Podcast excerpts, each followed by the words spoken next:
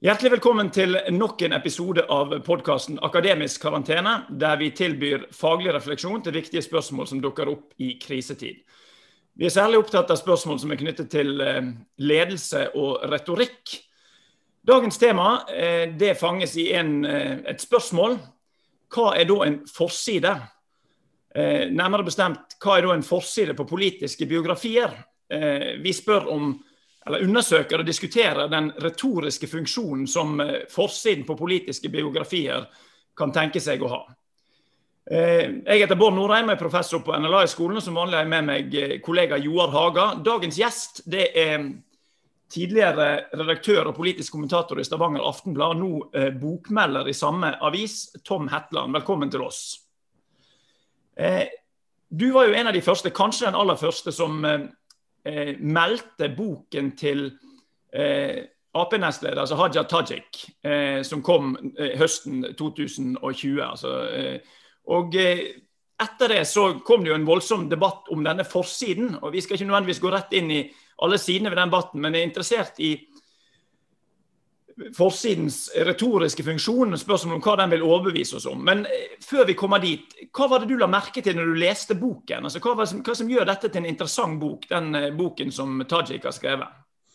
Ja, altså For det første så, så skriver hun jo godt. Eh, og det er jo en blanding av politisk biografi og politisk debattbok. Altså, eh, hun, hun, bruker sitt liv, sine, sine, erfaringer fra oppveksten i Bjørheimsbygd og uh, som uh, muslimske jenter både i, Rogaland og i Oslo. Uh, og den senere karrieren til å understreke politiske poeng. Det syns jeg hun gjør godt. Joar, du har, har, du lest boken? Om jeg har lest boka? Ja. ja utdrag. Ja. Hva tenker du om forsiden, hvis vi skal bevege oss dit? Altså, hva, hva, når du, altså, hvis vi skal gå litt forbi denne diskusjonen som har mer sånn moralske over- og undertoner, men spør om hva det er forsiden vil overbevise oss om. Hva tenker ja, du? Jeg, jeg, tenker, jeg, legger merke til to ting. Det ene er eh, altså at eh, dette er en kvinne som har på en måte et internasjonalt tilsnitt. altså Det er en, en positur som, som, eh, som er metropolittaktig. altså hun hun, uh, hun viser med sin, sin, uh, sin gest og sin, sin drapering at, at, hun er ikke lenger fra ei lita bygd på Vestlandet, men, men, hun hører til i, en eller annen metropol. Det, det, det andre er at det, eh, skrifttypene som er brukt, er trajan, altså det er klassisk romersk eh, skrift. Sånn at det, det, har et sånn klassisk preg òg. Og det er det, de mer brutale bokstavene i, i Torbjørn Jaglands bok, som kom omtrent likt, får fram det der forskjellen på det litt mer altså, romersk elegante hos uh, Tajik og, og, det mer uh, modernistisk, nærmest uh, betongaktige hos, hos Jagland. da. Um, og jeg, jeg, jeg, tror at, at hun, hun framstår her som den Hun gir et bud på hva det vil være vil si å være ei moderne kvinne. Det, det, tenker jeg er det framsida vil, vil, si meg, da, i hvert fall. Jeg syns det var veldig interessant. altså Nå var du som trakk opp sammenligningen med Jagland. altså Tittelen der drar jo deg til 50-tallet og Arne Påske Hansen. sant? Altså Det er jo en omarbeiding av en strofe fra de nære ting. Eh, du skal ikke Frihetens forpost.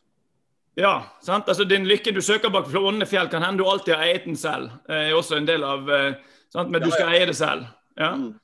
Eh, og, og, jeg synes forsiden, jeg vet ikke hva du tenker, Tom, men jeg syns det har litt sånn nesten sånn filmavis 50-tallsestetikk eh, eh rundt seg også, jeg, altså dette her. Ja, altså det, det er jo et, eh, et, et, bilde som kan vekke assosiasjoner til sånn klassiske arbeiderstatuer. Til eh, turene i Nordmark og Einar Gerhardsen og Martin Tranmæl eh, gjorde, der de diskuterte politikk. Men for så vidt òg til, til det moderne. ikke sant? Altså, hvis du ser på hvordan menn eh, seg selv på Facebook, så er jo ni av ti bilder enten på et høyt fjell eller med en stor fisk. Ja. Sånn at eh, Dette det, det friluftsmennesket er jo fremdeles en, en sånn veldig viktig metafor eh, her i landet. Så, eh, så der er liksom begge deler her, da, både tradisjon og, og, og eh, dagens norske friluftslivssamfunn. Ja. Ja, den, den eh, eh, Bare for å legge til at eh, Jagland er jo kjent for å være veltrent. Altså, han er jo en sprek fyr. Og det får han jo fram med dette bildet. Altså, det er en kropps... Han har på en måte tvunget kroppen inn under en, en, slags øvelse. Altså, det er et det er, det, er en, det er, en, mann i form vi ser her. Det, det som er litt ufrivillig med dette bildet. Og, og, og, og der, er jo en, der er jo en replikk i den boka Eh, der Hillary Clinton kommer under et Nato-møte. Eh, kommer bort til, til, til, til, Jagland og til Bill Clinton og sier at Mr. Jagland is the most handsome man in Nato. Det tror jeg han uh, har vært veldig stolt av. men altså, det er jo en... ja, det, ja, det, altså, Og sjølskryt det skal han jo alltid lytte til, for det kommer jo fra hjertet. Ja. Men, men, det som jeg tenker på den framsida, er er litt uintendert, det er motlyset. Altså Det er jo et bilde som er tatt i motlys. Og det, det kan være at det er en subtil undertekst her. For det er jo eh, eh, Mannsrollen er jo litt sånn i, i motvind og i motlys her. Altså Det er en, det er en strevsom uh, mann som, som bærer en, en, viss byrde her. Og det, det, det får òg fram dette uanstrengte, eh, litt sånn glatte med Hadia Tajik sin, sitt bilde, er her på en måte knu, altså Her er det en, en, en slags eh, legemlig innsats som er bakgrunnen for, eh, for at han har kommet det, det, så, så, langt som han har. Altså Dette er arbeid, arbeid, arbeid. Ja, samtidig så, eh, så Motlyset gir jo òg dette skulpturpreget som vi var inne på. Mm. Ja, altså, det, det, kunne ha vært et, et, en statue. Ja. Men, men, litt til forsider. altså eh, i hvert fall i, altså, Den estetiske komiteen i familien her de har jo en egen evne til å rydde vekk alle forsider når boken havner i hyllen. Så En, en kan jo diskutere hva funksjon forsiden har. Altså En åpenbar eh, side som jeg tenker på, er jo da å vekke publikums interesse, eventuelt publikums gunst. altså Det som i retorikken kalles for captatio benevolentia. Sant? At vi skal bli interessert i dette. her, altså Denne boken er verdt å lese. For det er få av disse bøkene som da ble stående nødvendigvis med omslag i hyllen, men dette handler om når boken skal bli kjent. Eh, jeg vet ikke hva dere tenker om det. Sant? Om hva er forsidens funksjon? For den har ikke nødvendigvis sånn stuepyntende funksjon. Nei, eh, altså eh, det, det, er klart at framsida skal jo vekke interesse. Og det, må jo òg tro at at framsida skal understreke det som er et hovedbudskap i, i boka. Og, og nå er jo jeg mer enn ordets mann, da, sånn at, og jeg har vært med og lagd så mange framsider i avisa at jeg er blitt litt sånn immun mot det der. For jeg vet hvor mye tilfeldigheter og sånn som, som spiller inn òg der. Men, men um, altså, vi lever jo i en, en, en billedets tidsalder. sånn at uh, jeg vil nok tro at, at billedlig framstilling er i ferd med å bli uh, stadig viktigere. Uh, så, så det, vi som melder bøker, må nok bli flinkere til å på en måte kode eh, eller avkode det budskapet så, eh, så, så da et, et, et framsidebilde gjør. Men, men, det jo, men, det står jo sammen med en tekst. sant? Altså i mhm. eh, Frihet heter boken til en personlig og, og politisk historie. så heter den til Tajik. Og Frihet er jo ikke nødvendigvis et klassisk Arbeiderpartitema. Altså det i seg selv kan jo vekke interesse. Jeg vet ikke hva, har, hva, dere tenker om det, altså koblingen av bilde og overskrift på boken. Jo, altså, men det, Jeg syns jo at det, eh, frihet tolkes som at det, dette er en moderne kvinne som ikke er bonden av eh, sin fortid. Si, altså, det være seg eh, bygdejente fra Bjørheimsbygd eller, eller muslimsk jente som, som eh, ofte blir eh, assosiert med hijab og er veldig sånn eh, tildekt klesdrakt, så, eh, så, er det jo det motsatte som lyser ut av, av bildet her. Mm. og det kanskje har, kanskje det har vært viktig for, for Hadia Tajik å nettopp vise det, at hun ikke Altså Hun har et bagasje, men det er ikke en bagasje som tynger på veien inn mot, mot det moderne samfunnet. Altså, jeg, jeg, tenker jo at frihet altså, Da treffer nerven i det som er det liberale demokratiets store prosjekt. Altså, Det er å undersøke hvordan en kan maksimere individets frihet. Problemet som eh, Tajik har, er jo at Arbeiderpartiets framvekst er jo ikke knytta til dette. Altså, Det er jo det motsatte som er altså Det er jo fellesskapsideen som er det bærende her. Og, der, og, det, og, det, er derfor jeg tenker at det, det blir så viktig å vise at den, eh, den personlige historien har en individuell innretning, men den er, den er bundet inn i et slags fellesskapsidé, mm. eller en, en politisk idé som, som er knytta til fellesskapet.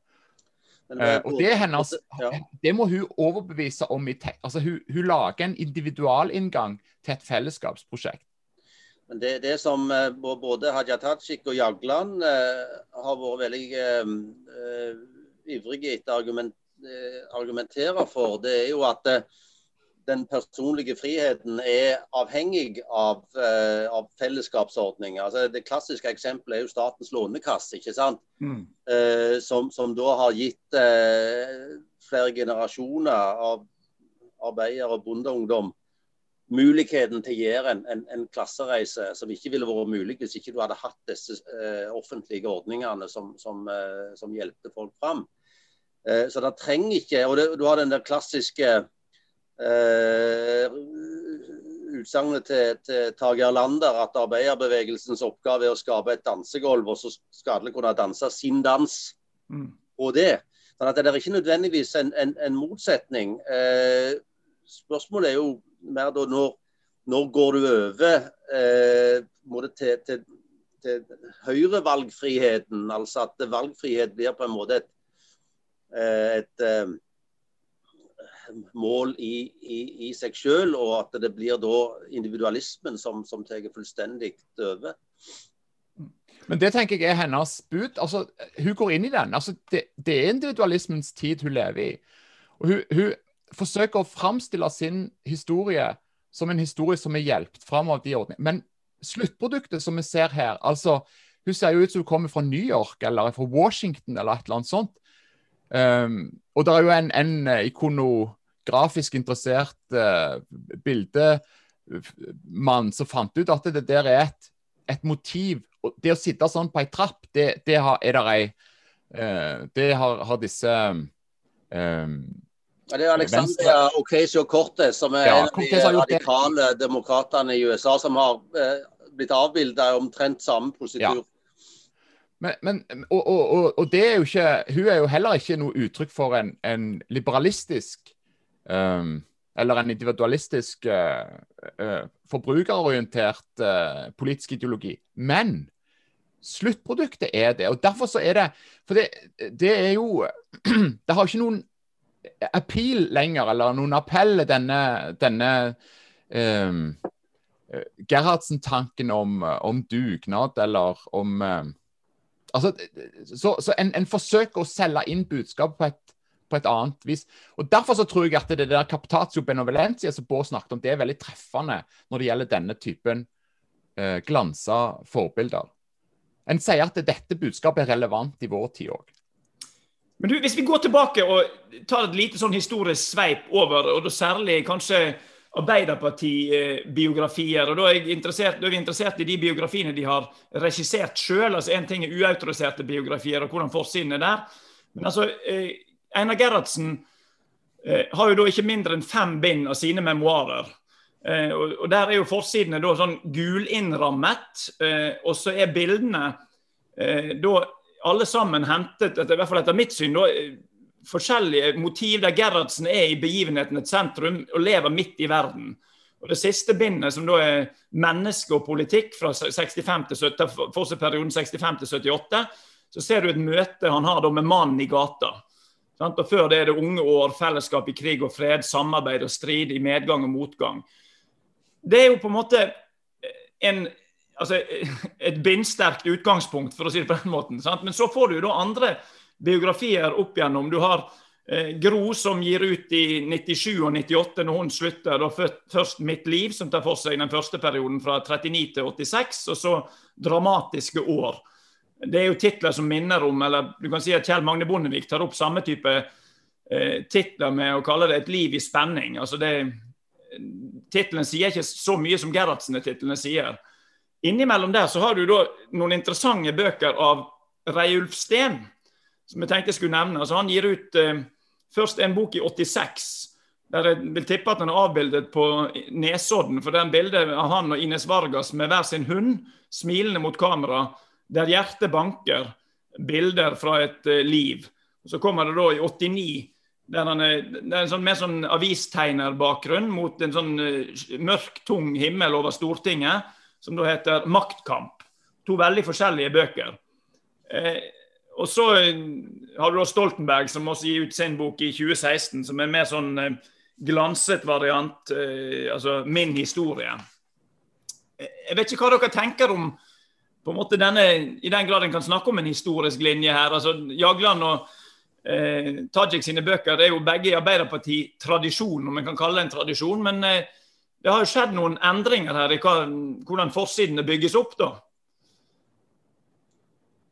Hva tenker du, Joar, først? Ja, altså det, det, reflekterer jo helt ulike, ulike bildekulturer. Um, jeg, jeg, tror um, Særlig den der uh, altså den som heter maktkamp, altså der vi ser Stortinget i bakgrunnen og og, og denne dette mennesket, Reiulf Steen, som snur seg, og at det er et, et, et forsøk fra de som har lagd boka, eller designa boka, å fange hele innholdet. Men, mens i dag så er det Du må, du må på en måte Du må, du må ta bitte, en bitte liten ting og så lage en spiss, en, en kvass spiss på det. Du må, du må, rett og slett skape interesse en annen, på en annen eh, enn en har, en har, gjort før, tenker jeg. Det er litt mer sånn som eh, at en, eh, en setter opp en sta altså Sånn som en tenkte når en satte opp statuer av, av uh, keiser. De skal, de skal ses på lang avstand, og på et, et, halvt sekund så skal du vite at dette er, dette er en mektig person som styrer sånn. og sånn. Ja. Så jeg tror at, det, at det, bildet media har endra seg. Det vet Tom mer enn meg, så det kan kanskje han ja, altså Det er nok eh, utvilsomt blitt større oppmerksomhet omkring det budskapet som bildet gir. Altså, på en måte så er vi nå tilbake, eller vi går framover mot fortida. For det at eh, si, i tida før uh, det trykte, de trykte media ble helt dominerende, så så var jo iscenesetting eh, visuelt mye viktigere for, eh, for herskere. Altså mm. Kongene, keiserne, hadde jo en voldsom visuell symbolikk eh, rundt seg. Og så, og så kommer da en periode som vi kanskje i framtida vil se på som en parentes i historien, der, eh, der ordet og det trykte mediet eh, er det dominerende kommunikasjonsmiddelet. Og så er vi i ferd med å gå tilbake igjen eh, til, til, bildet igjen. Sånn at det, det, det, det, det kommer altså, så, så, bevisstheten omkring det altså, Sånn som du beskriver Gerhardsen, så er jo det egentlig ganske enkle illustrasjoner. Det er, det er på en måte daglige reportasjebilder kunne vært. Yes. Samstille en mann i sin gjerning eh, gjennom et liv, eh, streit nok. Og, og, eh, og, står jo til Gerhardsen, som var en, en lite uh, forfengelig mann. Uh, passet til sin tid. Uh, som, som ingen mistenkte Gerhardsen for å være noe særlig annet enn det han var. Og det var, det var mer enn godt nok på, på, på, på 40-, og 50- og 60-tallet han gjorde jobben sin. Det, det er jo uh, Akkurat det, det, den forståelsen der er jo uh, noe som Georg Johannessen utfordra, for han mente at Gerhardsen er den, er den eneste demokratiske leder som har tatt makten med makt. Altså han Når, når han står på, på, eh, på kaien og tar imot kronprinsen, så skjønner så skjønner gamle gamle ah, Hva heter han i, i London? Den gamle sta Nygårdsvold. At, at nå, er, nå, er, tiden hans over. Og, det, og, og jeg tror at det, akkurat Gerhardsen er et interessant uh, um, En interessant sak i det du sier, fordi at nettopp ved å spille ned sin egen uh, så å si, Eller til, til, å drapere seg i ydmykhetens gevanter, da så får han fram det som er budskapet til, til denne be politiske bevegelsen. Den voldsomme politiske bevegelsen som han er leder for. Som, mm. som uh, Seip kaller for ørnen i norsk politikk. Og med en viss rett, vil jeg si. Ja, da, og, og Seip uh, sa jo òg eh, at Gerhardsen er mannen som kan skyte når noen må dø. Ja. Sånn at han, han, han, han, var jo seg bevisst at makt det, det måtte var, var, til for å brukes når det var nødvendig.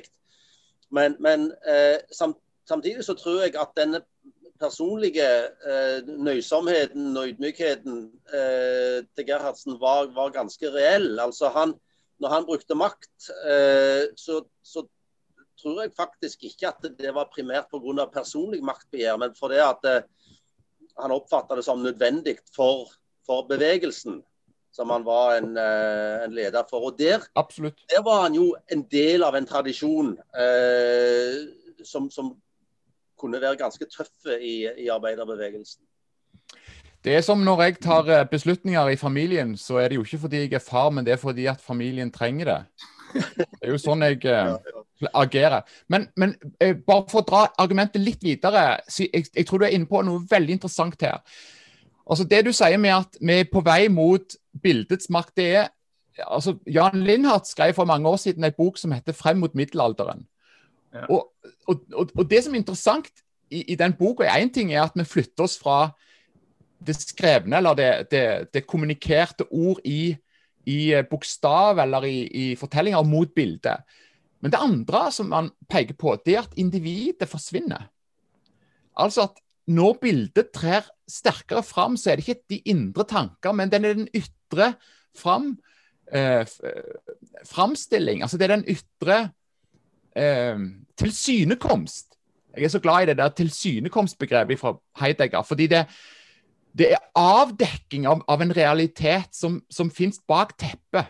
Mm. Og det tror jeg er et Det det, det, det som, som er òg eh, eh, hos, hos, Hadia at hun, hun sier bak altså, Les denne boka, så, så, så, så faller Altså, vi, vi, har sett litt av teppefallet, men du får mer hvis du leser. Mener du jo at eh, altså, altså, Tajik-biografien i større grad fungerer som en slags ikonostas? At den liksom sånn inviterer til en virkelighet som er med noe større bak? Mens, mens tidligere forsider har mer sånn illustrerende funksjon. Eh, altså jeg tenker på Eh, en av de favorittforsidene mine er da altså Kjell Magne Bondevik sin eh, eh biografi fra 2005. Eh, For der ser du han litt sånn gående eh, i svart bekledning på en kai. Apropos kai-metaforen til Gerhardsen. Korte, svarte armer. Og så ser du da utrolig nok en ferge i bakgrunnen. Det synes jeg, Om det er gjennomtenkt, det aner jeg ikke, men, men jeg syns det er fantastisk sånn bilde på en liksom som et liv i spenning. For kommer fergen, eller kommer han ikke, liksom? sant? Altså det, det, er mye du kan lure på på Vestlandet. Ja, ja Han er jo fra ferjefylket eh, Møre og Romsdal. Ja, ja selvfølgelig. Ja. Men, men, men altså, det, det, er veldig interessant det som du sier, jo. Det fikk meg til å tenke at det, altså de, de, gamle bildene av konger, keisere, for så vidt prester altså det, det, slår meg at de, de personlige trekkene i disse portrettene eh, er ikke alltid så framtredende. Det, det, det, som slår deg, er jo mer eh, på en måte maktsymbolikken. Eh, altså her, her, er kongen, ikke nødvendigvis individet, som eh, tar fram. Eh, og, og, og, Der kan det være en parallell til det som vi diskuterer eh, nå i dag. Altså, Det vi vil ha, er ikke hvordan Hadia er eh, i, på, på innsida. Altså, det, er det er den gamle individ. Altså, det at, det at hun ref, reflekterer sjølrefleksivt, er én ting. Men det at hun er et ikon, at hun er symbol for en bevegelse som er på vei til å bryte opp fra noe og til noe annet, det tror jeg er langt viktigere. Og det, og, og det nærmer oss den ikonostasen som Bård snakker om, at, at du, du, du, du, får, du, får et, et, bilde som er et bilde på en annen virkelighet, som ikke er et, et produkt av et selv, selvrefleksivt subjekt. Altså, øh, Kanskje Reiulf Steen er noe av det mest interessante på den måten, for han er jo òg den som på en måte bryter med dette litt sånn øh, øh, Hva skal vi si um, Stereotype ved Arbeiderpartiskikkelsene. Altså denne, denne machiavellistiske holdningen til, til, at noen må, noen må blø, og noen Altså, altså han, han, er dette følsomme denne følsomme mannen som blir ført inn.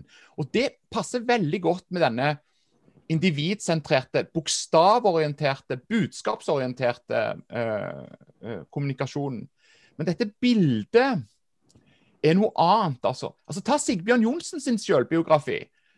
Der han, på, på, der han står med hodet sånn på skakke og er fra Prøysenland. Og, bak, og alt vi ser bak, er rødt. Altså eh, Ja. Et, et, slags bud på at dette, dette er en fig, figur en liksom, Jeg fikk sånn, en sånn assosiasjon til en sånn slags flåklypa-verden. At du det, det, er en type som tegnes, ikke, en, ikke et uh, selvrefleksivt menneske. Men han kunne jo også spilt ut uh, dette veltrente, da. Altså, det er jo liksom de to veltrente. altså Både han og Jagland har vel uh, gjort sine bragder i Birken. Men han har da valgt en annen tilnærming, der Johnsen tar det mer ned og spiller ut en, en annen type karakter. Ja. ja. Det som jeg lurer på, er jo i hvor stor grad bestemmer disse forfatterne sjøl uh, suverent uh, hvordan de vil framstå uh, på bildet, og hvor, hvor, stor grad er det forlaget som har sine tanker om hvordan denne boka vil bli solgt. Ja, ja. for det at det Om du skulle ønske å, å presentere deg sjøl litt overraskende og litt utradisjonelt og litt i strid med forventningene, og så er det ikke sikkert at det vil eh, at, at, de som da skal selge denne boka, er like begeistra for det. For det at eh, på en måte behovet for å bekrefte stereotypier, og, og i, Jonsens tilfelle så, så, var jo det en, en, en av hans forser. Det er jo sagt at det, hvis, hvis, noen hadde lagt fram eh, så, slike innstrammingsbudsjett som Johnsen gjorde med en sånn Oslo Vest-dialekt, så ville det jo blitt ramaskrik. Ja. Men fordi at han snakket eh, Prøysen-dialekt, ja. så ble det veldig avvæpnende, ikke sant? Det er ikke mer penger. Der, der, der, er, der, er, noe der med, med Forlaget har antagelig syntes det var bra at han og på forsida ble assosiert med disse her uh, hedmarkskvalitetene sine. Eh, men du, Det bringer meg til et, eh, et annet eh, altså en beslektet tema. altså det, Vi var innom det i sted, men det har noe å si med når boken kommer ut, og hva type tale det er vi får. For det er klart altså, En memoarer som kommer etter at et politisk liv, i hvert fall i Norge, er avsluttet, som det f.eks. var tilfellet både for, eh, altså for eh, Stoltenberg sin del. Og Jagland sier jo rett ut om sin biografi at nå kan jeg tale friere, sier han vel i forordet, for nå er ikke han bundet av verv og sånne ting. Eh, men det har jo som format er jo en avskjedstale, tenker jeg. altså Der du ikke lenger har det som i retorikken kalles potestas, altså makten til å liksom bestemme hvordan neste års budsjett skal bli. Men du må på en måte fortelle en fortelling som er overbevisende, og som kan eh, si noe om hva fortelling Arbeiderpartiet eller Norge skal være. altså Det som en på engelsk ville kalle legacy eller arven. Mens Tajik sin bok kommer jo midt i en politisk karriere, eller en politisk, politisk, er mer preg av en åpningstale eller en fornyet sånn en eh, tale for hva vi skal eh, vente oss, på en måte. Eh, så sånn at jeg tenker at Forsiden også tjener to forskjellige fortellinger. Så har han muligens også en tredje sjanger. Og det tenkte jeg på når jeg så Trine Skei sin eh, biografi. Som er et veldig sånn smilende bilde. Oppreist. Den er jo nesten som du ville lete etter i selvhjelpshyllene. Altså, bok, forsiden har litt mer sånn selvhjelpsbok-assosiasjoner. Eh, litt sånn av typen 'Educated', som kom ut. Det er jo ikke en selvhjelpsbok, da, men eh, fortellingen om en reise som på en måte du kan lære noe av. Eh, så jeg syns det er litt interessant å tenke på. Disse forskjellige biografienes eh, Altså det er forskjellige taler som da kanskje krever forskjellige forsider. Jeg vet ikke hva dere tenker om det? Uh, ja, altså uh, det, det, det, er klart at uh, Hadyas bok er jo om en, en kvinne, en politiker, som, som, fremdeles er på vei mot noe. selv om hun da bruker erfaringer fra sitt eget liv, så er det en bok som ser framover. Det, det, er jo helt riktig, det. Og, og, og bildet er jo òg Det utstråler jo òg og det. Eh, så kan du si at Jagland han er òg på vei mot noe på, eh, på sitt, sitt bilde. Eh, så jeg er litt usikker på hvor langt en skal gå i å, å, å, å tolke dette. Men, men, men at, at, normalt så vil jo, vil jo en, en, politiker som har gått av og ser tilbake, være friere i det han skriver enn en som eh, da kan bli konfrontert eh, med, med, med, med, det han eller hun sier i, i, i, den daglige politikken.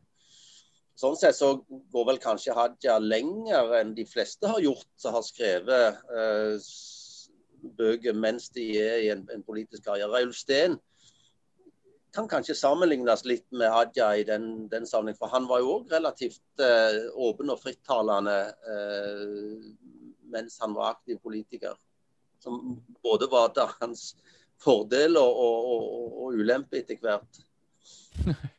ja, altså Hvis en ser på sjanger her, så, så er jo eh, altså det, det, som de fleste de fleste politikere forsøker å, å, skrive seg inn i, er jo en komedie. Altså de, de, de sier at de er, de er født uh, og, og, har noen gode foreldre og har noen gode opplevelser i barndommen, og så kommer det noen, noen vanskeligheter og sånt. og så blømer de liksom til, til et, slags, et slags, Altså en U-sving, så å si. Som de og, og, det er veldig viktig da, hvordan disse vanskelighetene blir øh, dramatisert. Fordi hvis den, hvis den U-en kommer for seint, så kan det bli en, en, en, tragedie.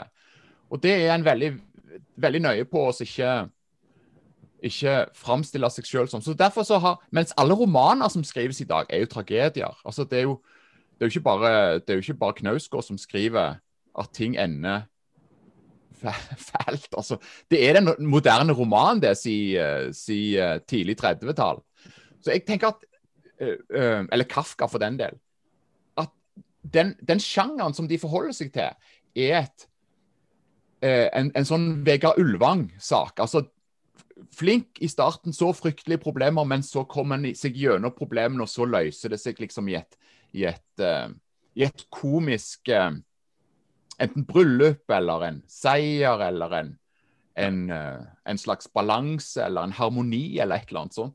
I den forstand er jo alle bøkene selvhjelpsbøker. Altså sånn, altså de har dette her ja. Hvordan du kan lære denne U-en. altså bli Våg å stå som Gerhardsen, eller lær av å stå oppreist med Trine Skei Grande, eller finn din vei til frihet via Haja. Sant? Altså det,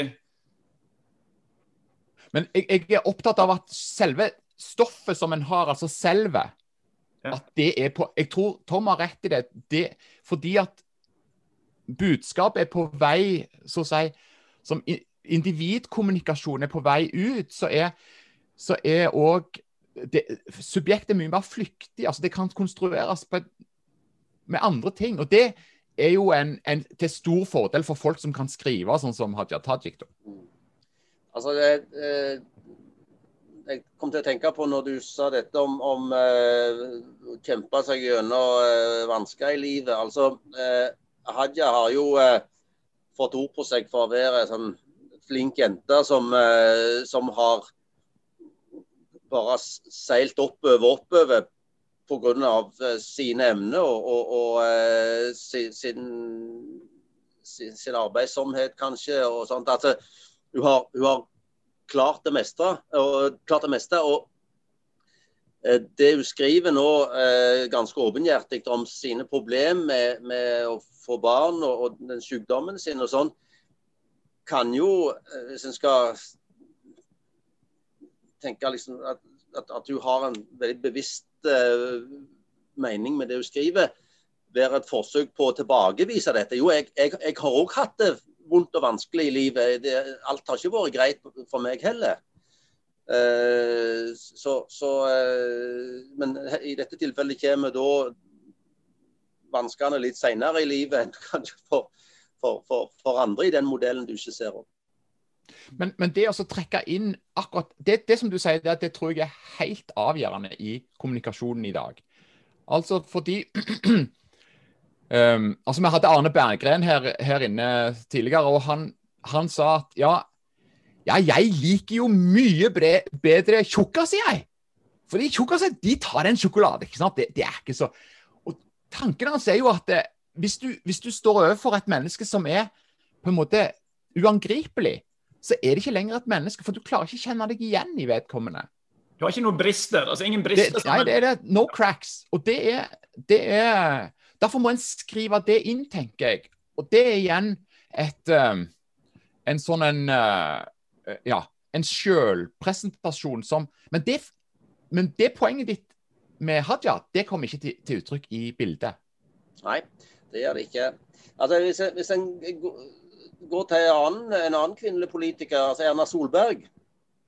Eh, hun er også interessert, hun har ikke skrevet bok, men, men eh, måten hun framstår på i sånne hjemme hos-reportasjer, sånt, så er det jo nettopp den, eh, den ikke perfekte, ikke sant? Her er det hybelkaniner både her og der, og, og uh, rot og, og, og, det er klart Som Høyre-dame, der en kanskje forventer at alt er på stell, og, og det flott hus, og uh, au pairen har ordna alt, ikke sant.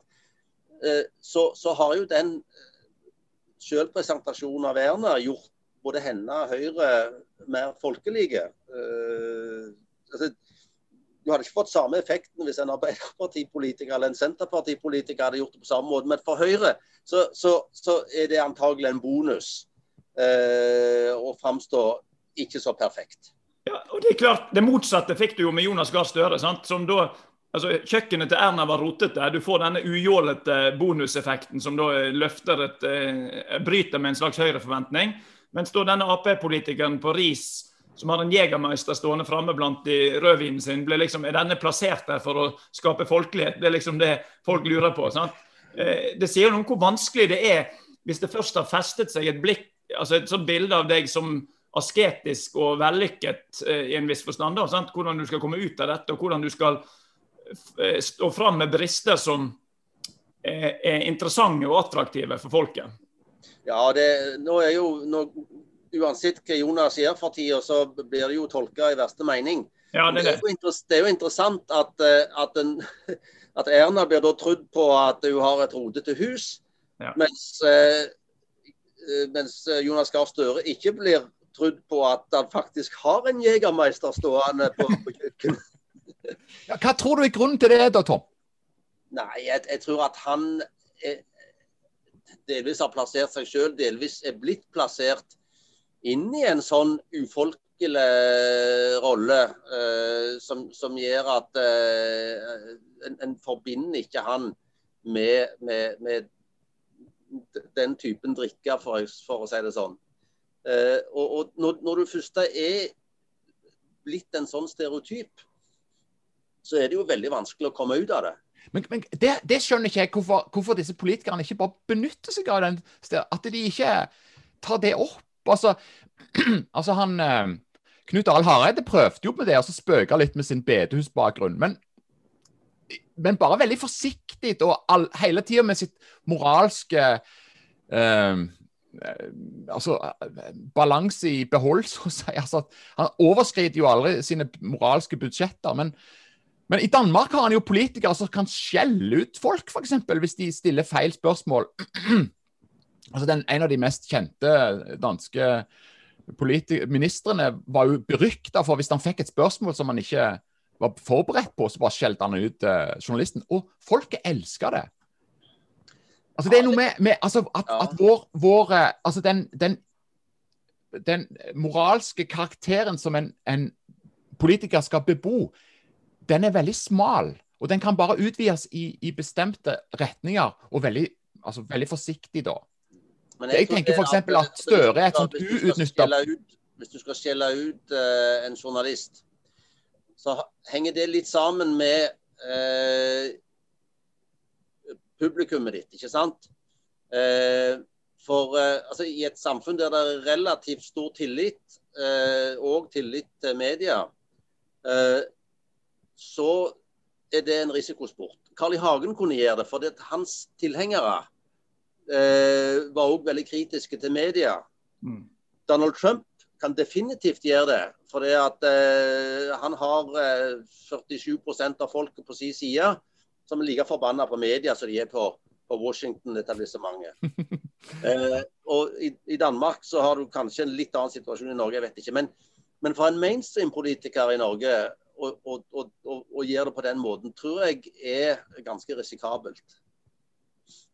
Men uansett, det du nevner nå med karakter, er jo da kanskje en påminning om at forsiden først og fremst skal være med å sette forfatterens etos eller karakter for publikum. Altså hvem er det vi her har med å gjøre? Ja. Og der, Det interessante med Haja-biografien i hermetegn da, er at eh, det er en ny type, kanskje nesten ikonisk framstilling. Eh, altså med, Den engelske medieviteren John Ellis snakker om tror jeg, noe sånt som at skjermen skjermer oss for det han vil vise oss. altså Det ikonostasiske elementet. Og her er noe av det samme. altså Det finnes en større virkelighet bak dette bildet som vi ikke som vi skal bli nysgjerrig på, som er større enn personen, på en måte. Eh, mens noen av de andre som vi har vært innom, har mer denne illustrerende eh, framstillingen. Kanskje unntak av Reulf Steen, som framstår litt sånn Che Guevara-aktig foran eh, et urolig eh, storting. Eh, men eh, altså, disse bøkene kommer jo nå på denne tiden fordi folk skal kjøpe de til jul. Hvis vi skal tenke på det. Så hva tror dere blir bestselgeren til eh, jul i år? Det er kanskje Barack Obama med et lovet land, jeg vet ikke. Ja, Hvis du ser på salgslistene så langt, så tror jeg Obama har, har en lederposisjon der jeg tror vel verken Hadia Tajik eller Torbjørn Jagland blir de helt store salgssuksessene. Det er nok mulig at denne debatten om, om framsida til Hadia har boosta salget litt, men uh, ikke, ikke, veldig mye. Nei. Der, det, som, det som Jagland da appellerer med i, i tittelen, i tillegg til til denne, denne, sangen som dere har referert til, er jo det kantianske selve. Altså det at en skal ikke bli eid av noen, men en skal eie sjøl.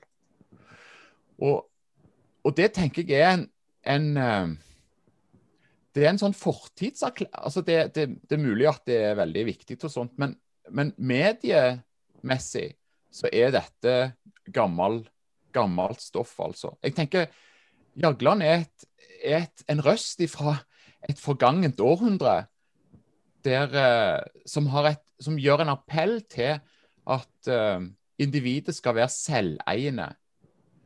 Men jeg tenker, er det noe vi har lært i denne digitale tidsalder, så er det at det er en iallfall ikke. Og Derfor så virker det noe passé, hele, hele denne konstruksjonen med at en, en skal eie Ja, hva, hva eier en egentlig sjøl, da? Nå eier en jo snart ikke sitt eget DNA lenger. Så denne, denne forestillingen om eierskap, den kan en gjerne, kan en gjerne benytte. Men jeg, jeg, ser noen, eh, jeg ser ikke noen interessant politisk utmeisling av den ideen. Eh, bortsett fra kanskje fra Senterpartiet, som snakker om nasjonalt eierskap, da. Ja, altså Konteksten eh, for når den sangen ble skreven, var jo en helt annen. Altså at Du hadde, du hadde jo en stor, eh, stor masse eiendomsløse eh, mennesker i dette landet. Um, men, men altså, jeg, jeg, jeg, har jo merka det at, at, eh, det er jo mange som ikke forstår. Uh, de har jo aldri hørt sangen, ikke sant. Og de, de forstår liksom ikke hva Jagland vil formidle uh, med det. Og jeg tror du har helt rett i at Jagland blir oppfatta av flere grunner som en mann fra fortida. Uh, mange hus, yngre folk huser jo ikke når han var aktiv i politikken. og Han har, har jo senere vært i utlandet. og ja, Han har lagd noe burdulje omkring Nobelkomiteen og sånt, men, men, men det, er en, det, er ikke en, person som folk er veldig nysgjerrige på i dag. Men altså, helt til slutt i denne podkasten, hvis vi skulle prøve å kikke framover, hva type politiske biografier eller bøker kan vi forvente oss i, i framtiden? Altså hvis vi står her ved en liten brytning der Jagland representerer noe som om ikke et passé, som i hvert fall eh, eh, har noen eh, minner fra en fortid. Og Haja Tajiks bidrag, eh, om ikke representerer noe nytt, så i hvert fall eh, drar i en litt annen retning. Hva tror du vi kan se for oss eh, framover som eh, av politiske bøker, Tom? Ja, altså det, det som Hvis jeg skal prøve å gi litt, litt sånn motvekt til det vi har snakket om nå, så er det jo klart at det, dette med en veldig bevisst uh, iscenesetting av en, en person, uh, det er jo risikosport, det òg. For det at du kan bevege deg over uh, så langt over at folk oppfatter dette som, som uekte. At det er på en måte et kunstprodukt, et salgsprodukt, uh, som de ikke helt tror på. Og, og, det som nå skjer med, med, med Slagsvold Vedum og Senterpartiet sin suksess, som en godt kan kalle en slags iscenesetting, det òg, men, men, det er jo et bevisst forsøk på å distansere seg fra denne regisserte politikken. altså vårt medium er kaffekoppen, eh, sier han, og, og, og, og praten eh, direkte med folk. Eh, sånn at eh, Hvis dette nå viser seg å være en, en varig tendens, og at det fører til politisk suksess, så, så kan det godt være at, at en vil se en, en tilbaketrekning fra denne altfor regisserte, eh, altfor iscenesette politikken. Det var jo kanskje en fordel for Trygve Slagsvold Vedum. Han er jo med i stadige programmer på TV. så Nå var han jo en av disse i Maskorama, altså fugleskremselet. Ja, ja. Og jeg tenker at det var en stor fordel for han at han ble tidlig avslørt. Nettopp fordi en skal være litt sånn like til og enkel og ikke ujålete. Altså Hvis han hadde vært den siste som ble avslørt, ingen trodde dette var Trygve Slagsvold Vedum, så kunne nesten fått problemer med å opprettholde dette bildet av Senterpartiet som sånn uh, liker til. Og, ja. Ja, det er jo en sokratisk kritikk Altså, det er jo helt sant. Men det er jo en sokratisk kritikk av, av Sofie, altså alt det som er altså denne, denne, denne, ærligheten, denne kaffekoppen, er jo òg en iscenesettelse. Altså det en må, en må være, altså, dette er òg et, et, kunstprodukt. Og det er veldig viktig å, å forstå at den nasjonale appellen som, som Senterpartiet har nå, og som jeg tror er ekstremt potent. og Jeg, tror, jeg er helt enig med Tom at det der vil vi se.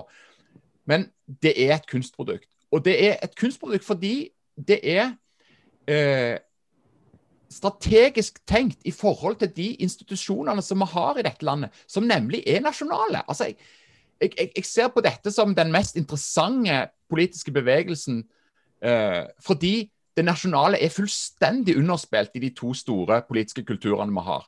Der er det jo bare en gjeng med internasjonalister. Altså, Høyre vil jo selge ut alt vi har. Og eh, Arbeiderpartiet vil jo melde oss inn i EU osv. Altså, det er bare Senterpartiet som sier det, det som vanlige folk alltid har sagt. Det er noe her som ikke er til salgs. Og det er knallgodt. Og det, det har liksom en sånn transcenderende eh, eh, aspekt. Men det er iscenesatt. Ja, altså eh, det, det, du ser det i mange land, eh, og på forskjellige måter, at nasjonalstaten på en måte gir, eh, får sin renessanse. Eh, fordi at en blir mer oppmerksom på, på uh, ulempene med globaliseringa. Eh, så ja, iscenesett, men samtidig så, så, så, skal du ikke utelukke at folk faktisk mener det de mener. Og det mest, eh, det mest effektfulle, det mest effektive budskapet er jo når du får et sammenfall mellom det som en, en, politiker faktisk i sitt hjerte står for, og det uttrykket eh, som det får i, i offentligheten. Ja, eh, Joar sa du her er noe som ikke er til salgs, men altså, vi har jo tatt for oss i dag noe som faktisk er til salgs, altså politiske eh, biografier. Eh, altså, helt, helt til slutt, da, når det er Veum vi slutter med. altså Hvis han skulle eh, utgi en, en bok, eh, bortsett fra kanskje en bok om eh, fugler, som jeg tror faren hans har gitt ut. Eh, eh men og Han har, har, vel også en sånn fugleinteresse, Veum sjøl. Men hva tror dere det blir? Altså, hva blir den politiske boken til Veum? Den kommer vel kanskje antageligvis mer som en sånn storsinnet, storsinnet avskjedstale i ettertid, eller tror du han drister seg til å gi ut noe underveis? Hva tenker dere? Mm. Nei, jeg, jeg, vet ikke om han er den som uh, har det mest travelt med å, uh, å, å, å skrive. Og um, jeg tror iallfall at uh,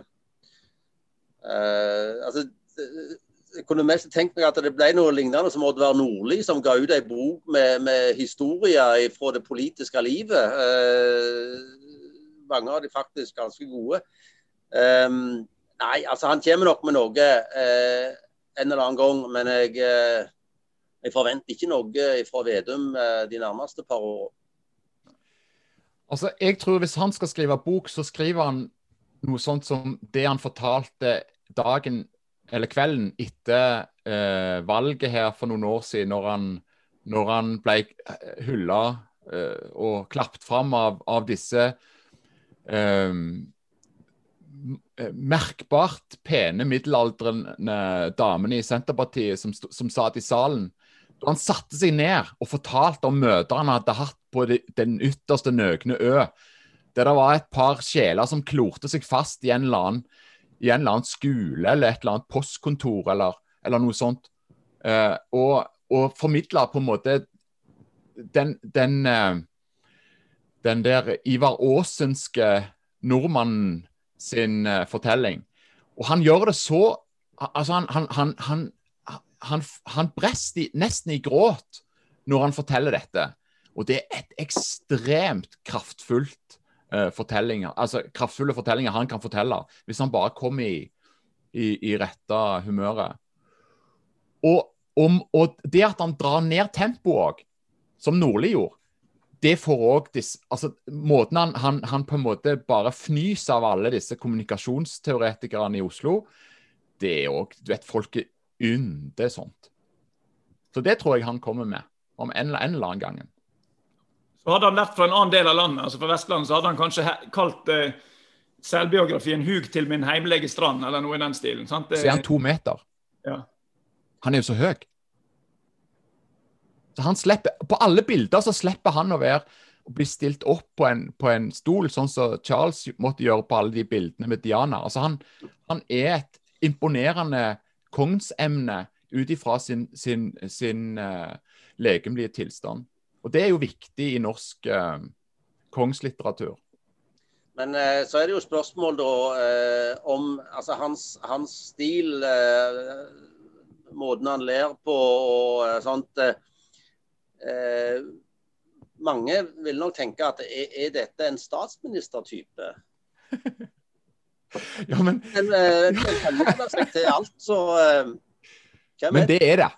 Ja, vi får se.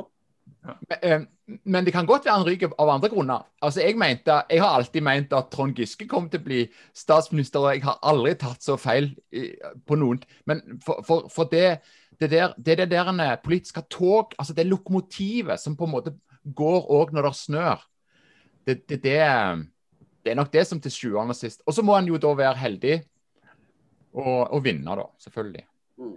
Ja, men Dette blir spennende. Vi får følge med. Eh, vi er nå kommet til veis ende i denne podkasten. Vi får gjøre som en skal gjøre i en memoar. Det må framstå storsinnet og takknemlig og forholdsvis ydmyk. Tusen takk til eh, vår gjest eh, Tom Hetland, og takk til Joar Haga. Dette var nok en episode av podkasten Akademisk karantene.